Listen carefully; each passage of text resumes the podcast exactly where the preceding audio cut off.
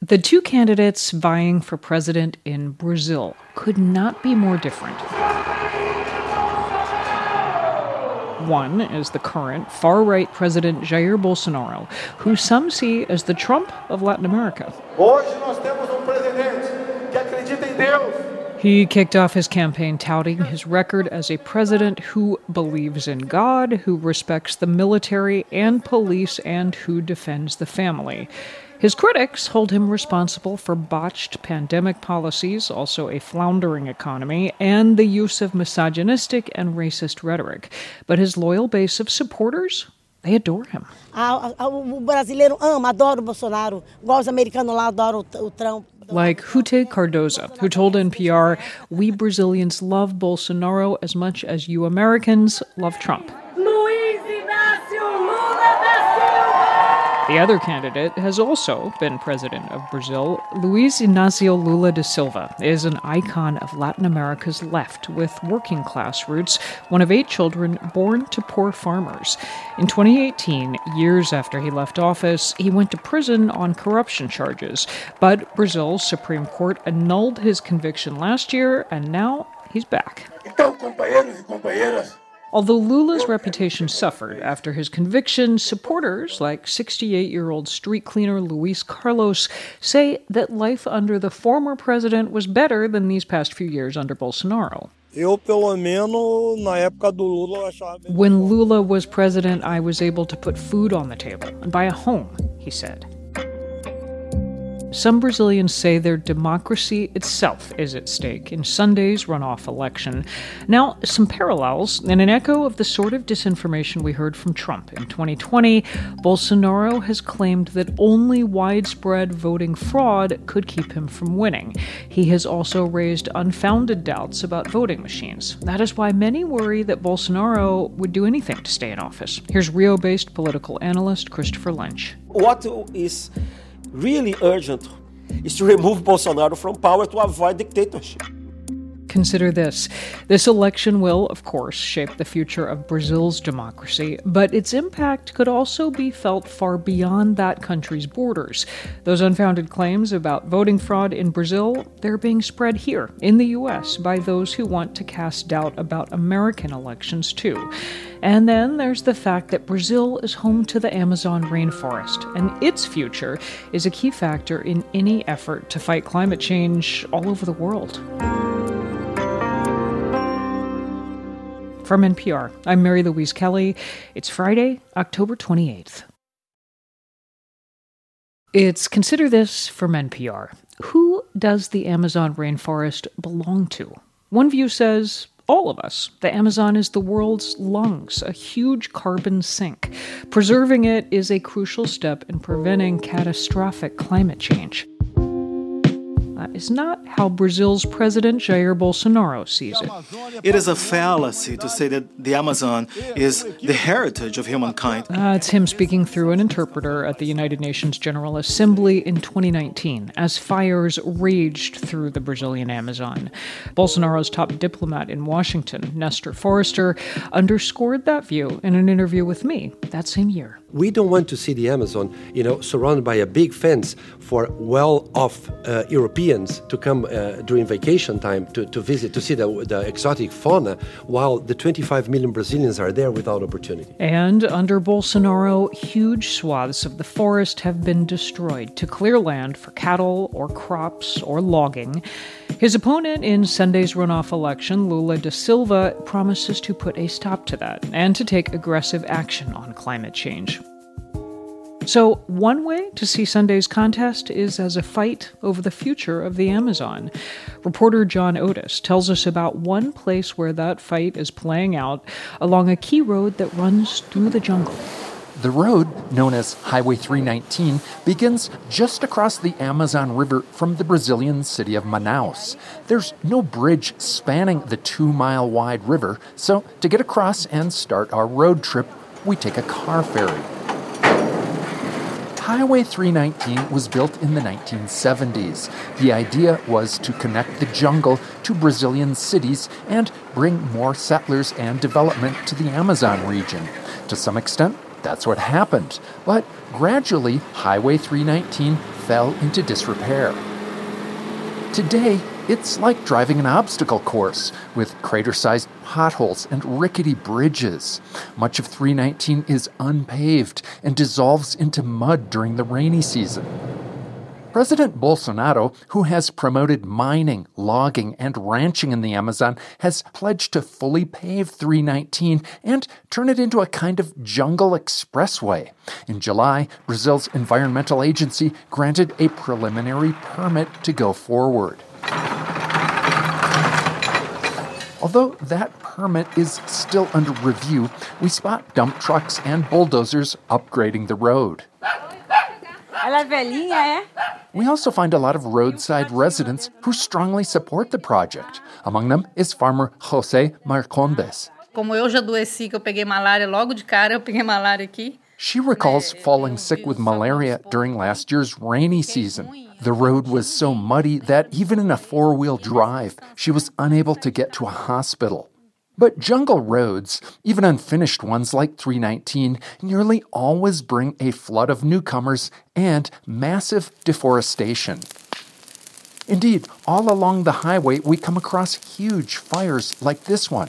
There's about 25, 30 head of cattle right in front of me. That's the end game for all of this deforestation and people burning down the jungle because they're trying to open up land for farming and cattle ranching. Under Bolsonaro, 13,000 square miles of Amazon jungle have been destroyed, an area larger than Belgium. An upgraded highway would speed up the destruction, says Giorgio Torres, an indigenous fisherman who has lived in the Amazon for 44 years. I live in a paradise, and we have to take care of it, he says. But most people don't think that way. They think the rainforest goes on forever. Another road skeptic is Philip Fernside. He's a biologist at Brazil's National Institute for Amazonian Research. That the better the road gets, the more and more these environmental crimes are happening.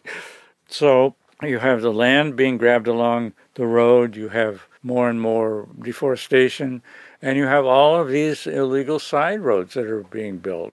He says turning 319 into a major highway makes little economic sense because it's cheaper to move freight along rivers and the Atlantic Ocean. For settlers who move to remote patches of the Amazon and then demand roads, Fernside has little sympathy. In Brazil, people do have a right to come and go, but it doesn't mean that you have a right to have the government build a highway to everybody's doorstep. A more optimistic view comes from Eduardo Taveira, the top environmental official in Amazonas state that includes most of the highway.